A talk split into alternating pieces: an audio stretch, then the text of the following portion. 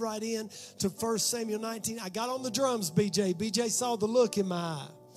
And Carlene looked at me because I was like, you know, I've been begging people to get on the drums. I'm like, them jokers won't get on the drums. I will get on the drums. Uh, yeah. And I was just praying, God, anoint me to beat these drums. And the anointing never came. And Carlene looked at me. I felt like the anointing was coming. And Carlene looked at me, and here's what she did and the anointing lifted. I mean, I believe I was getting ready to beat them drums like Tommy Lee. I do, man. I believe, I believe you quenched something. Uh, you're gonna hear about it when you meet Jesus. I, I'm praying. Y'all pray for my wife because the fire was getting ready to fall, but she she did that, Chris. That right there. I know you've you've felt that before. First Samuel 19, 11 and 12. If you're there, say Amen. So Saul sent messengers, and I'm not going to preach on messengers per se tonight like I did Sunday morning, but that's just in this scripture. Saul also sent messengers unto David's house to watch him and to slay him in the morning. And Michal, David's wife, told him, saying, If thou save not thy life tonight, tomorrow thou shalt be slain. Next verse. So Michal let David down through a window and he went and fled and escaped. Now I want him to put up 1 Samuel 18, 28 and 29. And I want to preach a little while tonight from the subject of stay connected to praise. Stay connected to praise. And Saul saw and knew that the Lord was with David and that Michal, Saul's daughter, loved him. Everybody say she loved him. And Saul was yet more afraid of David, and Saul became David's enemy continually. Saul saw something in David that made him afraid. And because of this, he became the continual enemy of David. I want to start this off by telling you that the enemy has seen something in you that makes him nervous. We keep talking all the time about how the enemy tries to make the people of God nervous. But we fail to tell the people of God that actually our existence makes him nervous. He gets nervous when he sees somebody lean into God.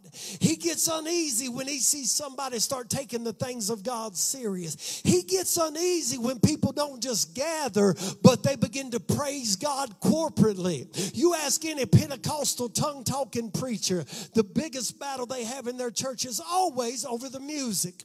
It's always over the sound because something is released in the praise of the people. Something gets released in the Holy Ghost that sets people free. The enemy doesn't care if we have a bake sale, he doesn't care if we have a softball team or a soccer match, but he fears a bunch of people that will get together and say, I'm going to praise God for about the next 30 minutes to an hour. If I got some people that still believe in praising God, would you give him about just a 10 second? And pray. Praise you, Jesus. I praise you for your faithfulness. I praise you for your goodness. I praise you for your grace. We need to be a church that cultivates praise. You shouldn't feel like the oddball if you praising God if we're doing church right. You should feel like the oddball if you ain't. The church, me and Carlene and Veronica, many of you come up in, honey, if you come into that church, they wasn't trying to make no visitor comfortable. We, we saw one guy get so uncomfortable he cried on the way out. Josetta remembers that. They weren't trying to make uh, people comfortable. They were trying to please the presence of God.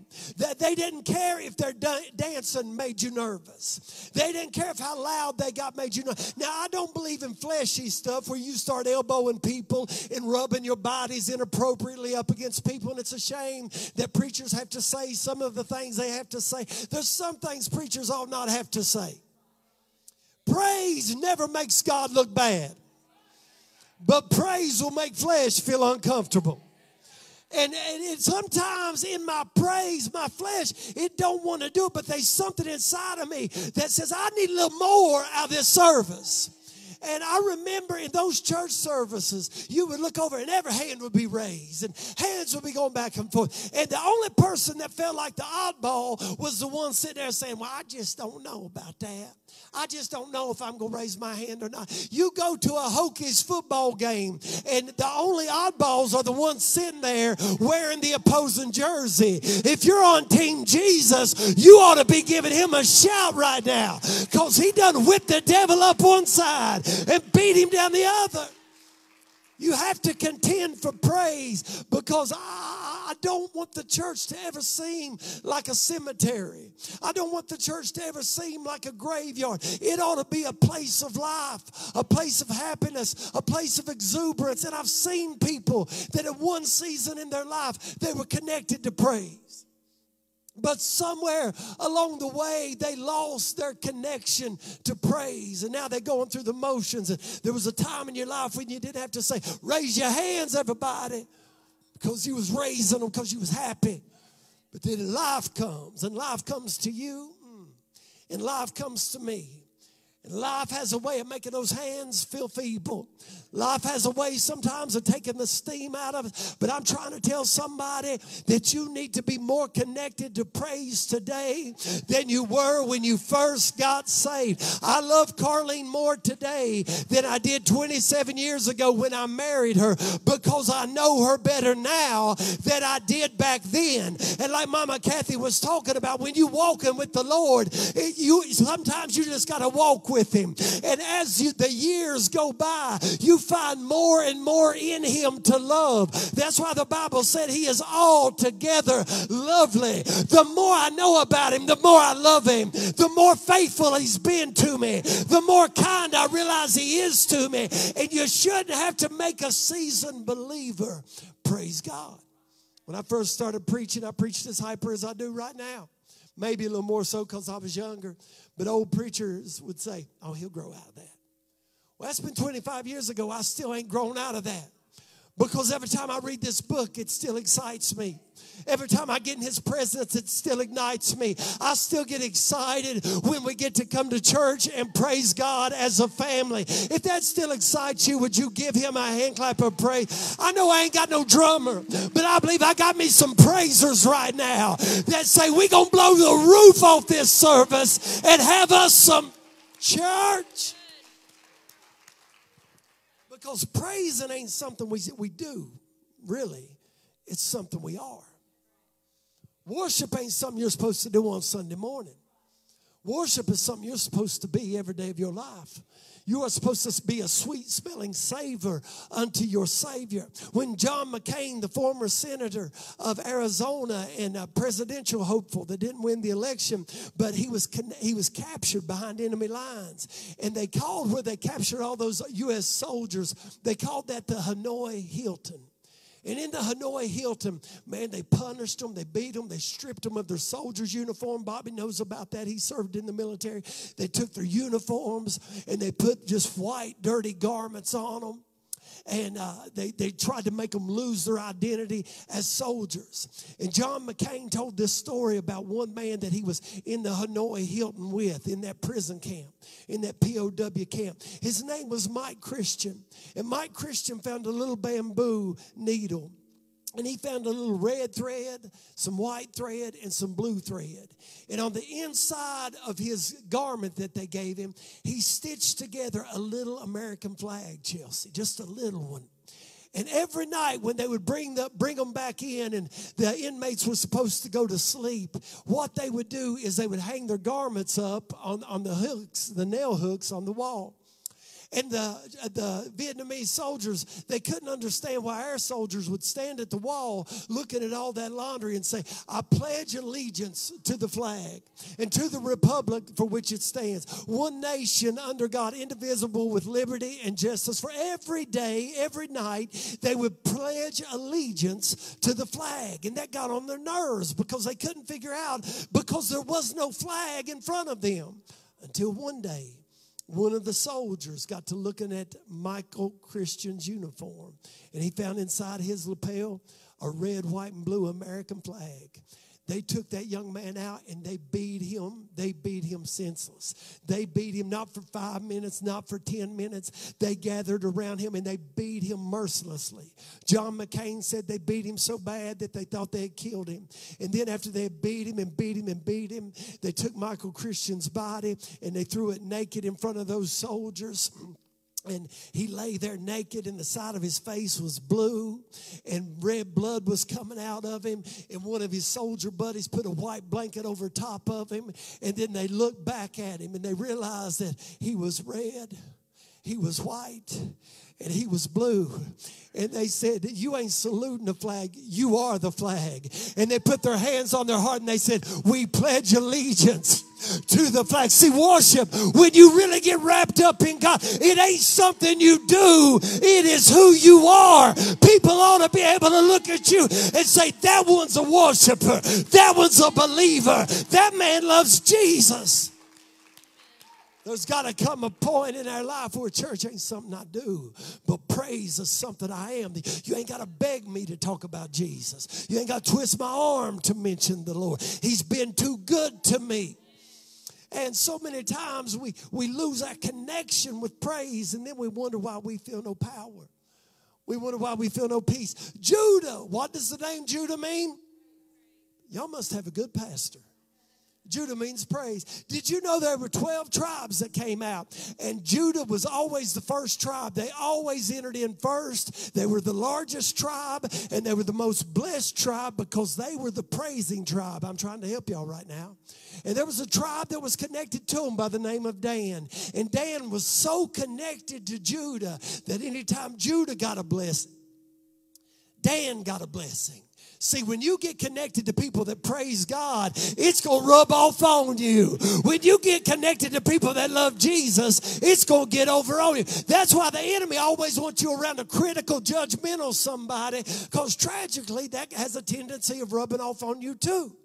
But when you get around a praiser, they're going to teach you how to walk into blessing. They're going to teach you how to access peace. You're going to see them praise God through storms and see God do stuff for them, and it's going to make you think, man, if God did it for him, God can do it for me.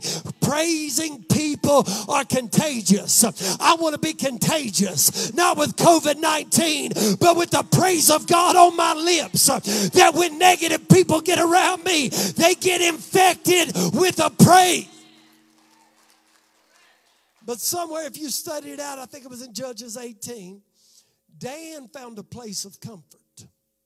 And in this place of comfort, they held back and they let Judah keep going. Then Issachar passed them, uh, all the other tribes passed them, and Judah kept entering in first to everything. But tragically, because Dan got comfortable, they became the last tribe to walk in any of the blessings. They were always the last ones to get there. And did you know the name Dan means judgment? Have you ever noticed that the most miserable people and the last ones to get it are always those critical, judgmental people that are always focused on stuff that they ought not be focused on. They're more worried about somebody smoking a cigarette than having a broken heart. They're more worried about knowing what somebody did last year than what they need God to do for them tonight. I don't want to be of the tribe of Dan. I want to be of the tribe of Judah. I want to be able to not just praise me out of a problem.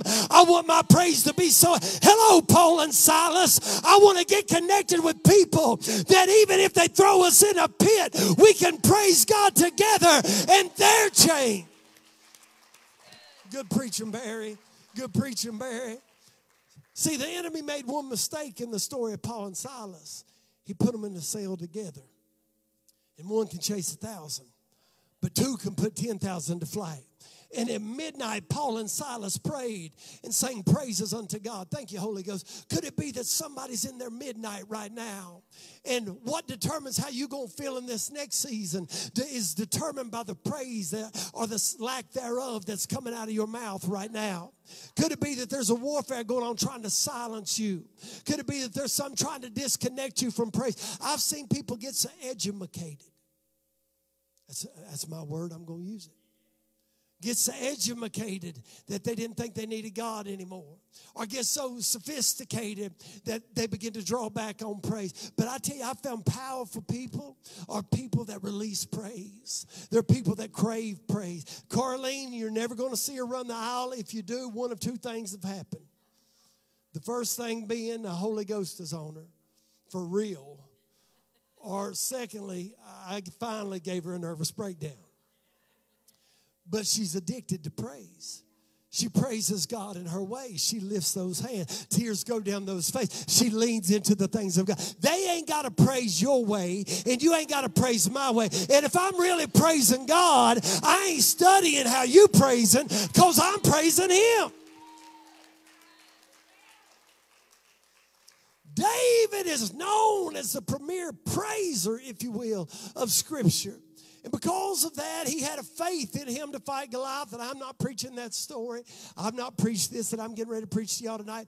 But he whips the giant. And the promise was if you whip the giant, you ain't got to pay taxes. You get to marry the king's daughter. You get all these blessings.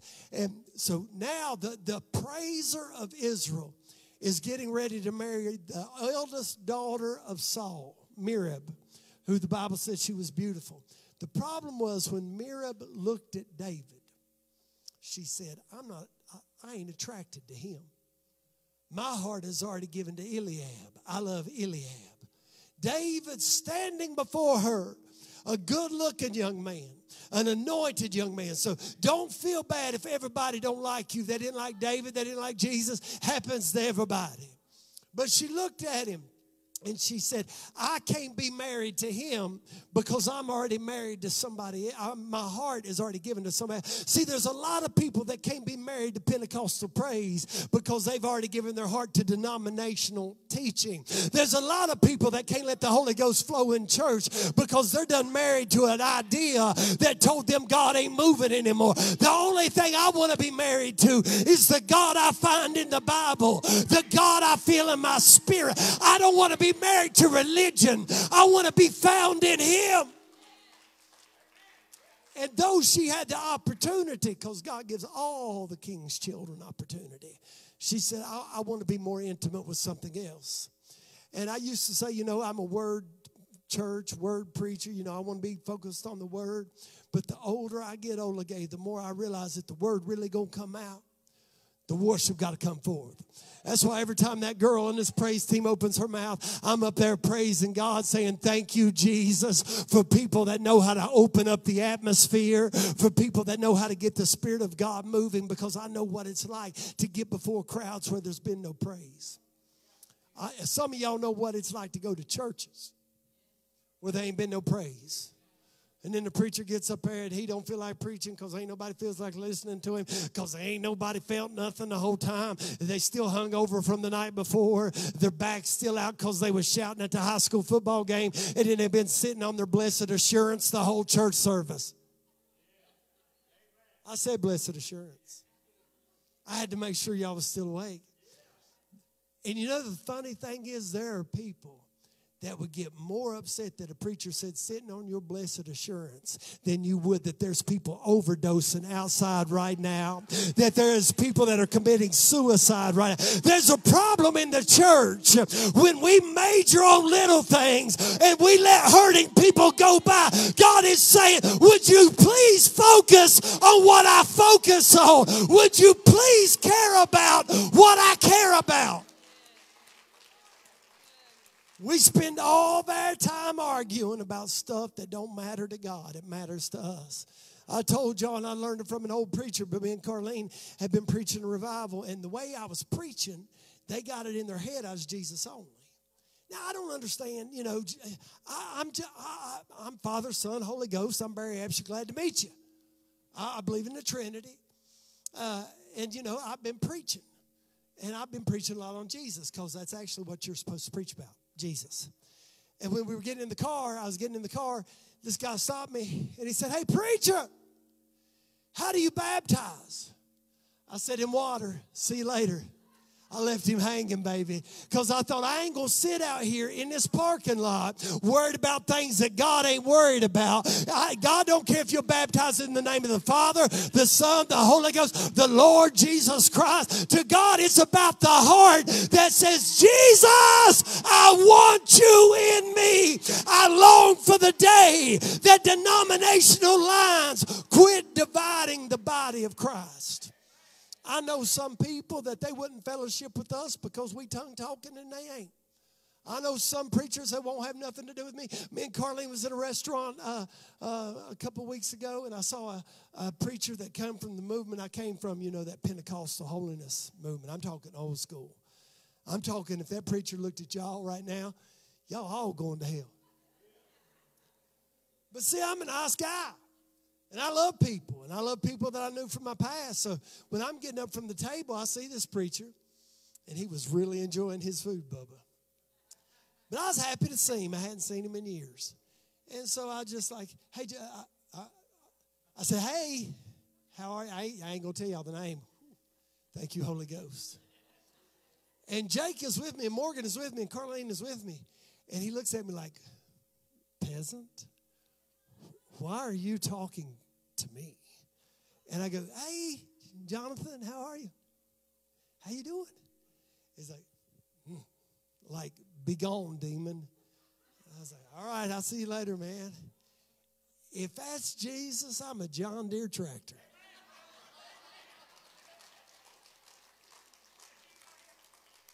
They ain't no Jesus in that. They ain't no love in that. When you when you can't even say hi to somebody because you too holy to say hi, you too holy, baby. Jesus knew how to get on people's level and love people. And when you really been spending time with God that loves people, guess what? You gonna love people too. I'm preaching good in here tonight. Miriam said, I don't want him, but the Bible said there was little sister, little sister. There's always little sister around. Little sister said, I love David.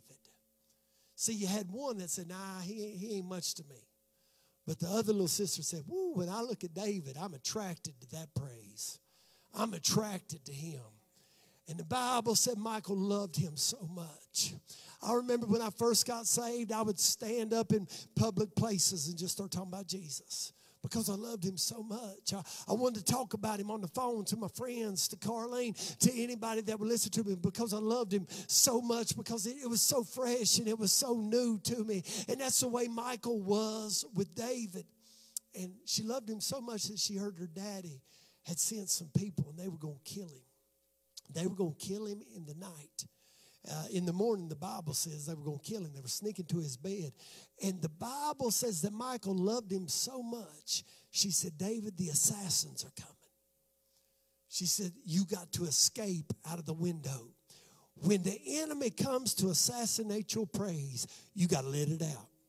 Some of y'all miss the revelation right now. When the enemy comes with fear and doubt to assassinate your praise, I dare you to let the praise out. When the enemy comes to make you draw back, I dare you to throw up those hands and say, Jesus, I thank you that you are God of all. I thank you that you are my Lord and Savior. I thank you for who you are. Let your praise out. It ain't time to be silent when you're fighting hell in your mind. It's time to let praise out the window of your mouth. I was driving down the road. I've told y'all this story. I've told y'all a lot of stories because I, I preach to y'all a lot. And my cousin, she was raised up like me, but she's got a good spirit. I mean, she's precious. And I looked over there at her, and this is before there was Bluetooth. So that meant like if you were talking to yourself in the car, you were crazy. That's what I like about Bluetooth now, because most time I am talking to myself, but they think I'm talking to somebody else. I'm not. Sometimes I'm talking to Jesus, but sometimes I'm talking to me. And I looked over at my cousin. I was at the red light, and I saw her with a little hand up in the air. It was about 7 o'clock in the morning. And I saw tears streaming down her face. And I could tell by the movement of her tongue she was speaking in tongues. And then I would see her just look up to God and was at the red light there where the McDonald's is. And I called my mom because my mom is her, is her aunt, and I hadn't got to talk to her in over a year. I said, Mom, I said, I saw her cousin. I said, and it was early in the morning. I said, and she was praising God. And I said, I could just tell that she was going through a battle, going through a struggle. And mom said, Barry, you have no idea the devils that girl's been fighting. You know what? That's been that's been 15 years ago now that girl's still alive and in her right mind and making it. Because when the enemy tried to shut her down, she opened up that window and said, Devil, you will not assassinate my praise. You ain't going to give me, I know I don't feel like it, but praise him anyhow. I know I'm going through a battle, but praise him. I dare you to praise him right now. Hey! It ain't always about to feel like it. I wasn't going to mention it, but I'm going to mention it. My papa's in the COVID unit. Deal with it. He's in that COVID unit, and they won't let nobody see him but my dad. He didn't get COVID at church. Or let's say he did get it at church. Not the three places at the hospital he had to visit that same week. Because the only place COVID lives is in church. Church and Trump rallies are the only two places you can catch COVID according to some people. And so, because of that, people drew back on church. Papa had COVID. Papa got sick outside of church. Papa never came to church sick. So, let that one out. And dad's been the only one that's been able to see my Papa Troy. And today they said, Papa said, I just want to go home. I just want to go home. And dad talked to the nurse. He said, What would it take to get him to come home? What if we took the oxygen with him? And the nurse broke it down and she said, If we send him home, he's on 100% oxygen right now. She said, if we send him home, he could be dead within four hours. She said, in fact, Mr. Absher, your father could die at any hour. Dad called me and he said, Bugs, I hate to tell you this. He said, but this is what they just said about Dad. This is what they just said about Papa Troy. He said, they won't let nobody in there. I said, I'm going to get in there by the grace of God, I did get in there. And not only did, by complete permission, it was all legal. I broke no protocol. And not only did I get in there, I hate I have to say this stuff, but I do. And Carlene was able to come in there with me. And we began to pray for Papa Troy. And I saw tears begin to stream down his face. And he was sitting there in his little body, 90 years old, toughest man I've ever met in my life. He's hunkered over like this right here. And I'm gathered around him. I'm thinking, God, just help me make him feel better. Just, I want to make him feel better, but he's deaf and he's hateful and he's hurting. It's the truth. You can't lie in church. And Papa said, I want to go home. I said, Papa, I want you to go home. He said, No, I want to go to Pauline. He said, She was a good woman. He said, I'm ready to go home. And even though that broke the heart of my flesh because I ain't ready for him to go to that home, it made something on the inside of me stand up and say, Now that's a God you can lean on right there. That even when you're 90 years old and your body is broken down, you're not sitting there fearing death. You're saying, I'm ready to go home. For I know of a city whose builder and maker is God. I'm telling you, this faith is real and this praise gets in you. I want to be that way. That at the end of my life, I look at them and I say, I want to go home. And I ain't talking about Cedar Bluff or Claypool Hill, I'm talking about heaven. Praising God keeps heaven a reality. It reminds you of the eternal. It reminds you that this life is what the Bible said, but a vapor. It keeps you minded on the things that are eternal because so many times we get so minded on the temporal, we forget about the power of eternal things. Michal valued David, she valued praise. But 20 some years later, 20 hmm, some years of picking up his dirty laundry, of watching him with his feet up, watching the football game, 20 some years of of getting used to David. Somewhere along the way, she didn't love him like she used to love him. Somewhere along the way, he grew common to her. See, if you're not careful with your praise, you'll start taking church for granted. You'll start taking moves of the Holy Ghost for granted.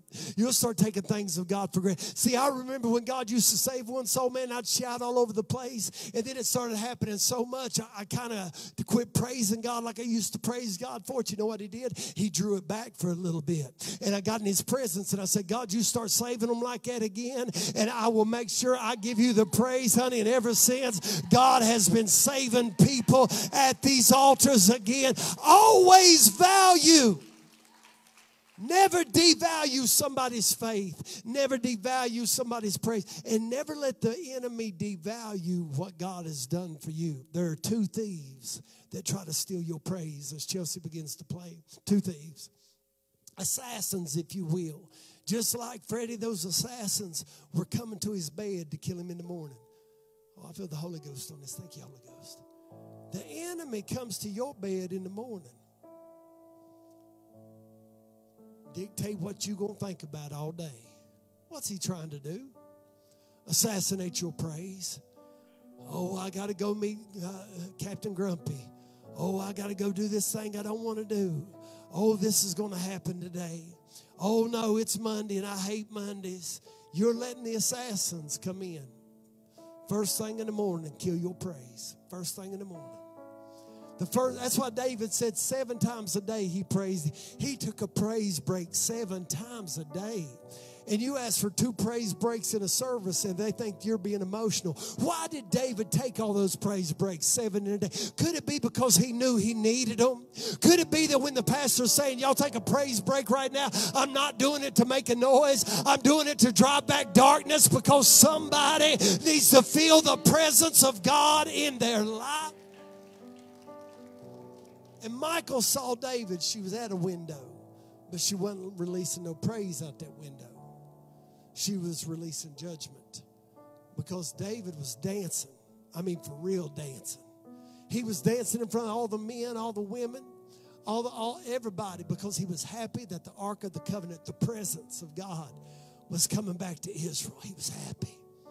That meant everything to him. But tragically, it meant nothing any longer to Michal because the same window that she maybe used to help him escape from, now she stood and she looked out that window and she judged his praise. Can I tell you, I think a dangerous thing to do as a believer is judge the praise of another person, to, to judge their tears to feel like they're unworthy of giving God praise. You don't know how far God has brought them. You don't know how close they were to giving up, committing suicide. In fact, I wish you would praise God for the person to the left and to the right of you. And I wish they would praise God for you because He has been good to each and every one of us in this place tonight. And the Bible said she judged him, made fun of him. He came in the house, wanted to bless her, and she judged him. And you know what David said? He said, Woman, I'm going to give you the Barry Absher unauthorized version. He said, Darling, if that embarrassed you, hold my Bible. I'm just getting started on what I'm going to do. He said, if that kind of praise got on your nerves, just get ready.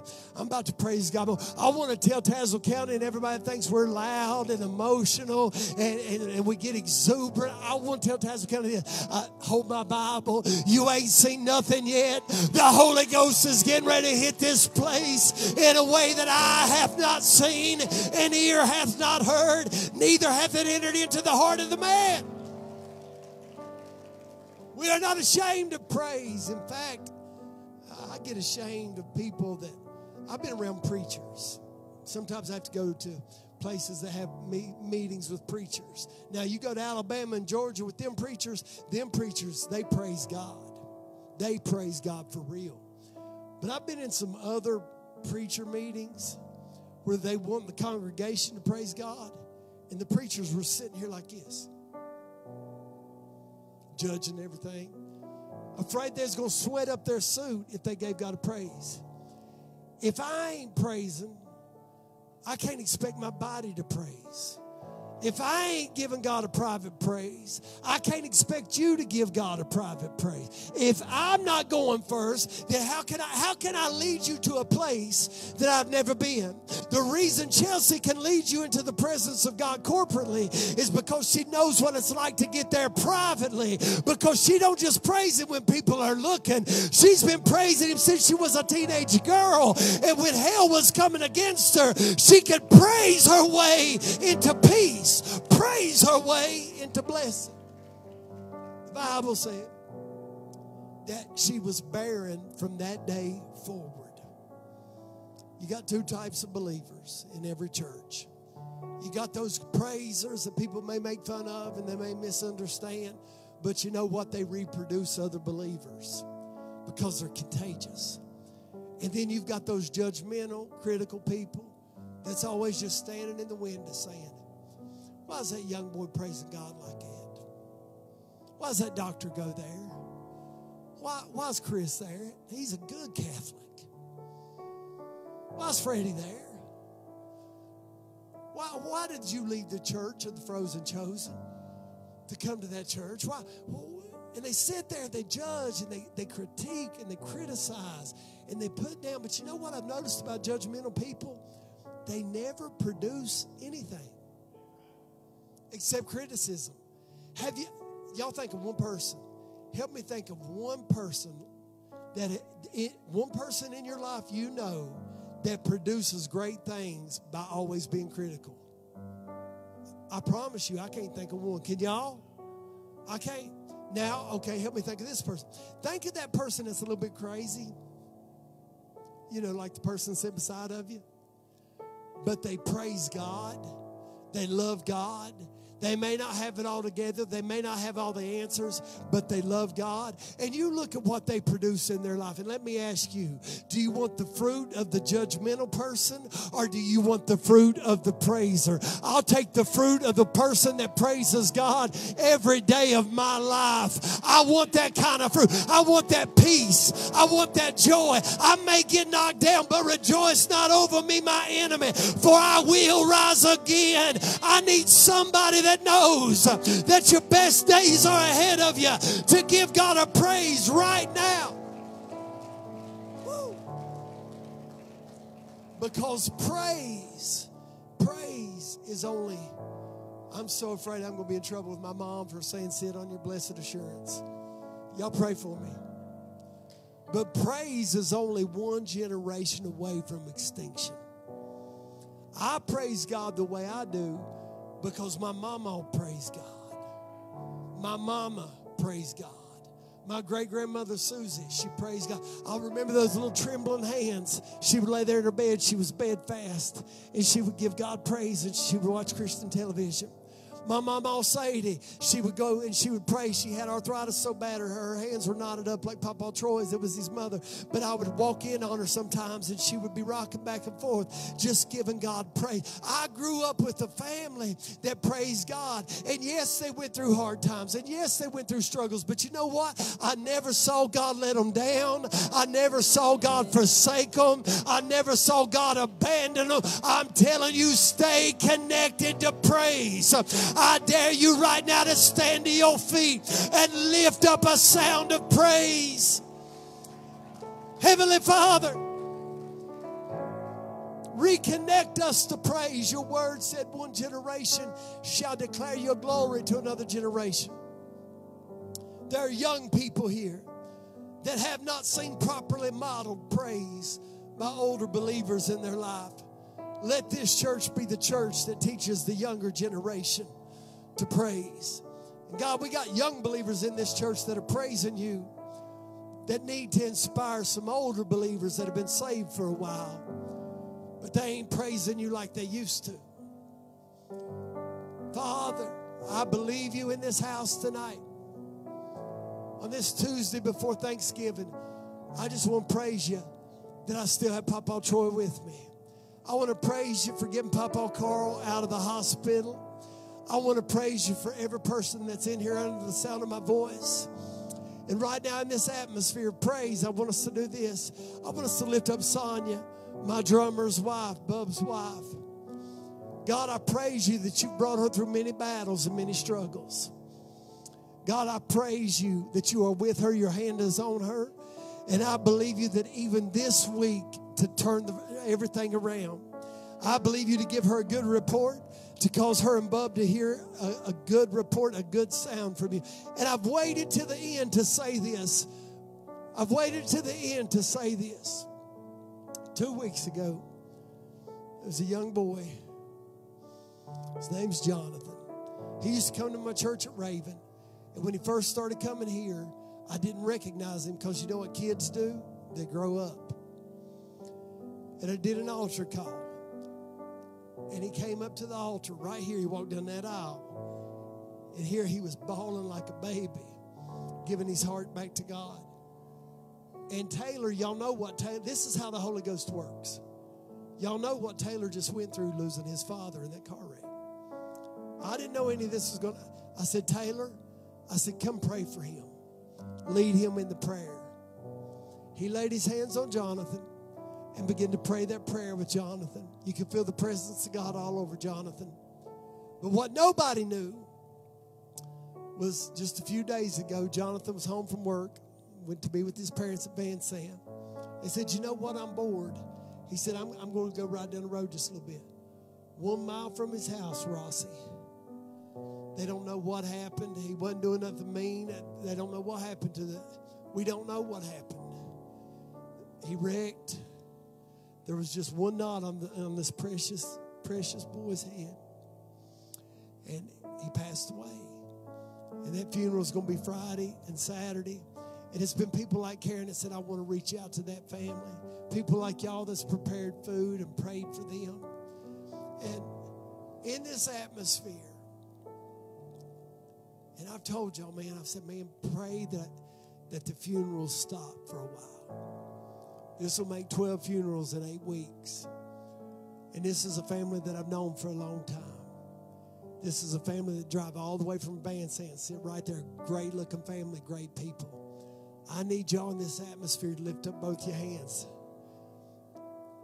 Because I don't have the words, I can't explain that. I can't make sense of that. But I serve a God who is the God of all comfort. And I didn't know what was going to happen, but God did. And when Jameson told me that one of the things that was giving him peace, he was in the background when Loretta was on the phone with me, was that I preached that sermon and, and Jonathan came to this altar. But right before that happened, he said how God was using that to comfort him through this. You never know what the Holy Ghost is really doing in church. You never know what people are going to face, what they're fighting, but I do know this. If you take God serious, He'll take the church service serious. Let's pray for this family. God, I lift up the Jewel family before you right now. I plead the blood of Jesus over them, a fiery hedge of protection round about them. God, anoint the funeral services Friday and Saturday. Anoint me. I cannot do it, God. I cannot do it. My flesh is tired. Not by might, not by power, but by your spirit. Spirit of the living God, saturate me and wear me like a coat. And God, for Jameson, for Loretta, for the Jewel family, and all those loved ones that are hurting right now, even now, Holy Ghost, send comfort their way, send peace their way. God, just drape over them like a blanket. God, I thank you that I know Jonathan's okay, but Lord, they need your touch. They need your power. Now, I want everybody in here, I want you just to continue to praise God as Chelsea and the praise team sings. I don't know if we're going to do an altar call, I don't know. But I do know it would be bad to preach a sermon on praising and thankfulness and not give the body a chance to do it corporately. Let's worship God together.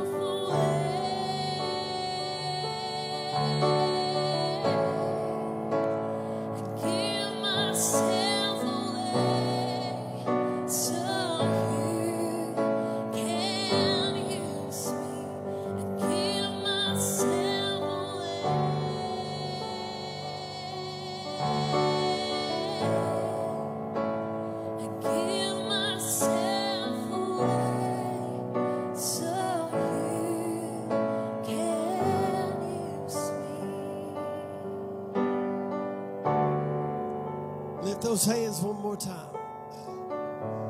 In this atmosphere, I'm going to ask you to do this right here. This is between you and God. But if you know you've drawn back on your praise, we've all went through seasons where we have. Don't let the devil trick you. Everybody has. But you say, I want to press forward in my praise. I've started taking some things for granted that God's done in my life. I've started taking some things like I've not been praising Him for the good things in my life. I praise God every time I can preach. I praise God every time people come. I don't take it for granted. I want you right now to just praise God for the good stuff He's done in your life. And if you've drawn back on some things, I just want you to say, God, from this night forward, I want my praise reignited. And sometimes it may be a sacrifice, but God, I want you by your grace to keep me focused on the things I have to praise you for. And if you'll keep that list up, I promise you, I'll always have more to praise Him for than you have to complain or worry about. Father, let the spirit of praise be on this church. God, let the spirit of praise be on this church. Let people feel it even in the parking lot. A spirit of celebration, a spirit of jubilee. That before they ever get, don't ever let them come into a quiet, dead church when they come here. Let there always be voices of laughter and singing and dancing. God, let there always be worship in this house. Lord, let there always be an atmosphere that it's easy to preach in and that it's easy for your people to receive. And now, with every head bowed and every eye closed, every head bowed, every eye closed. If you're in here and you don't know Jesus as your personal Savior, that's not a political question. That's not a question that should offend anybody. It's a question we're going to ask basically every time we have church. If you're in here and you don't know Him, I want you to know He wants to know you. He died on an old rugged cross to know you. The Son of God became the Son of Man that the sons of men might be made the sons of God. You can't earn it, nothing you can do to get there, but it's a free gift you can receive. If you're in here and you say, Pastor, I need to be saved or rededicate my life to the Lord, I never like to close out a service without doing this. If God's dealing with your heart to be saved, would you step out of your seat and come to this altar right now? I want to pray with you. If there's anybody if there's anybody that says, I need to be saved, I need to, I need that, I need him in my life. I need I don't need religion. I don't need denomination. I need Jesus in my life. If God's knocking on your heart's door, would you step out and come right now in the name of Jesus? If there's anybody, anybody, anybody. All right, I want everybody to give the Lord a hand clap of praise as my buddy Bobby Jean, the mean machine, takes us home proper like now.